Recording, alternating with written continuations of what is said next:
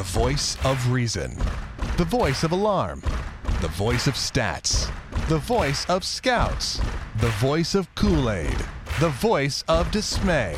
The voice of Davo.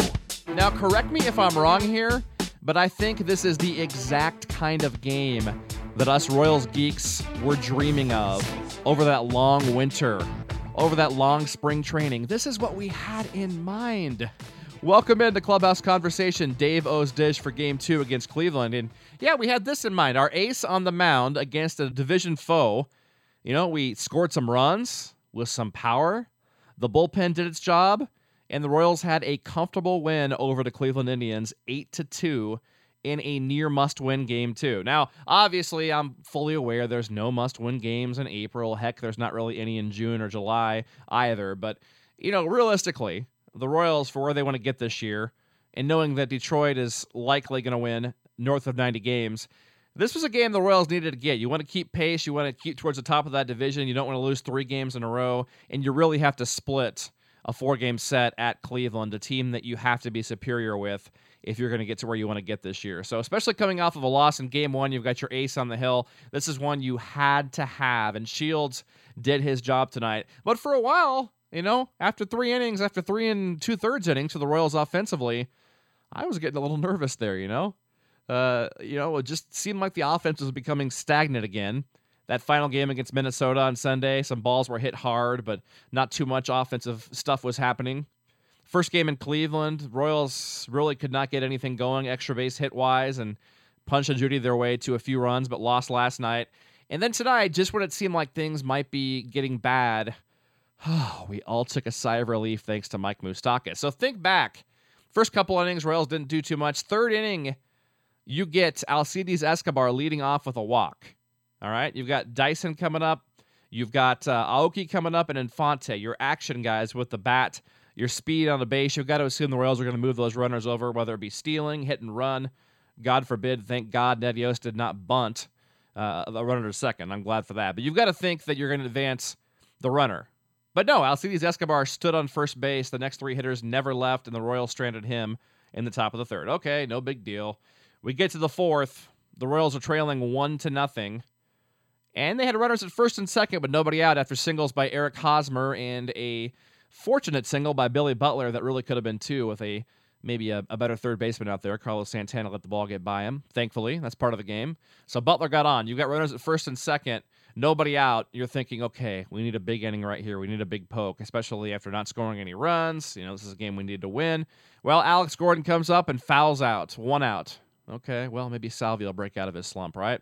Salvi comes up and strikes out, two outs. Runners at first and second. You're thinking, oh no, here we go again. And, and you could almost just feel the negativity coming back. I swear, this this is ridiculous to say this, but I swear sometimes that as a fan base and on Twitter and Facebook and the sports talk, you know, call-in shows, the comments on the internet, I just I swear the self-fulfilling prophecy has been going on in this city for years, and you just can't get rid of it. We just need somehow to break through, and that's what Mike Moustakas did because you you could just feel the negative energy starting to come back.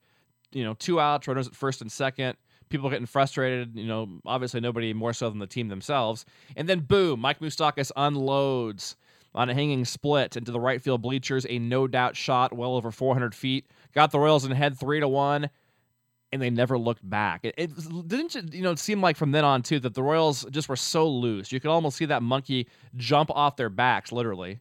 Maybe we should say squirrel since there was a squirrel in the house last night. But uh, the Royals come back in that same inning, get another run. Escobar gets on. Dyson, a perfectly placed bunts. They go up four to one, and the scoring was pretty consistent from there on out. Every couple innings, one in the fifth inning, one in the seventh, and two in the ninth to make this one comfortable as the Royals go on to win. But it's not just Moose either that had the big night. Of course, he had the biggest hit. There's no doubt about that tonight. But how about Eric Hosmer?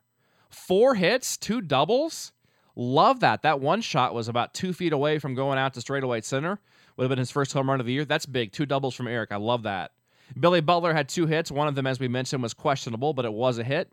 And the double, his ball after Eric hit a hit a double, drove in Eric on a double to straightaway center, off the wall as well, just over the glove of Michael Bourn in center field. That was huge. And how about Alcides Escobar coming through with another two hits? And what is going on with him?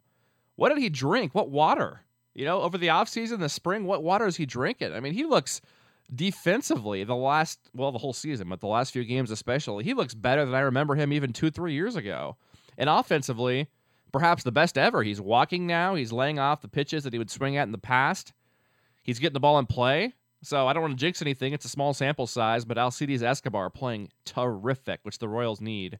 And they needed a big game as well from Big Game James. Like I said, they got that. And the good thing about tonight's game from Shields was, like I mentioned with Yordano Ventura the other day. Now, Ventura obviously got hit harder, gave up a lot more runs, but it didn't seem like Shields had his good stuff, just as Yordano didn't the other day. And I was impressed on Sunday against the Twins how Ventura was able to battle and get through some innings and strike out some guys. And tonight, James Shields did not have his best stuff, but yet he strikes out nine. And this is a good Cleveland lineup, too. Six innings, six hits, one walk, nine Ks, and one earned run. Danny Duffy comes in, does his thing. Two scoreless innings on two hits, a couple Ks, no walks. Beautiful to see. Aaron Crow mops it up with one hit in the ninth inning. And what a nice win for the Royals tonight. Just, you know, you can't get too high or too low, especially in April. But this was a game they had to have realistically. Let's talk, you know, Royals fan to Royals fan. And they got that one tonight. The Royals did over Cleveland. Now, tomorrow, another huge opportunity. My one question over the next couple days is which day will Salvador Perez finally get a day off? You know, he's mired in something like an over 22 slump right now. Um, Salvi's been in there every game but one this year, starting. You know, you got a day game on, on Thursday, so he's getting either tomorrow or Thursday off, especially with the slump. I'm assuming you leave him in there with Vargas tomorrow, going against the Cleveland Ace and Justin Masterson. You put your best out there tomorrow. Him and Vargas have been beautiful working together so far this year, with Vargas having an ERA south of 1.5. So I expect Salvi to be in there tomorrow, but out on Thursday. And tomorrow is another game that's you know would be huge. Um, don't want to hate on Bruce Chen, but I'm not totally sold on him against this lineup and in Cleveland's Park. Um, so tomorrow would be one you'd love to win. Now Masterson obviously is probably due for a good game uh, with an ERA just south of five and on a contract year and uh, you know proven success, especially against the Royals. But they also hit him from time to time. So I'd like to see the Royals come out and score some runs and give Vargas some support and see if we can't get this game tomorrow so that then you can go in on Thursday with with no pressure at all. Bruce on the hill, Salvi most likely on the bench. Uh, perhaps Maxwell gets in that game. Could be some other moves as well for that game. Maybe Infante gets a day off. You know, you want to limit him to probably 135 to 140 starts with his injury past. Um, so you'd like to get that one tomorrow so you kind of have a gravy game going into Thursday you know, to get the split in this series. So big win for the Royals tonight. Very happy with this one. They're victorious 8 to 2 over Cleveland, and we will talk to you again tomorrow right here. Davo's Dish on Clubhouse Conversation. Go Royals.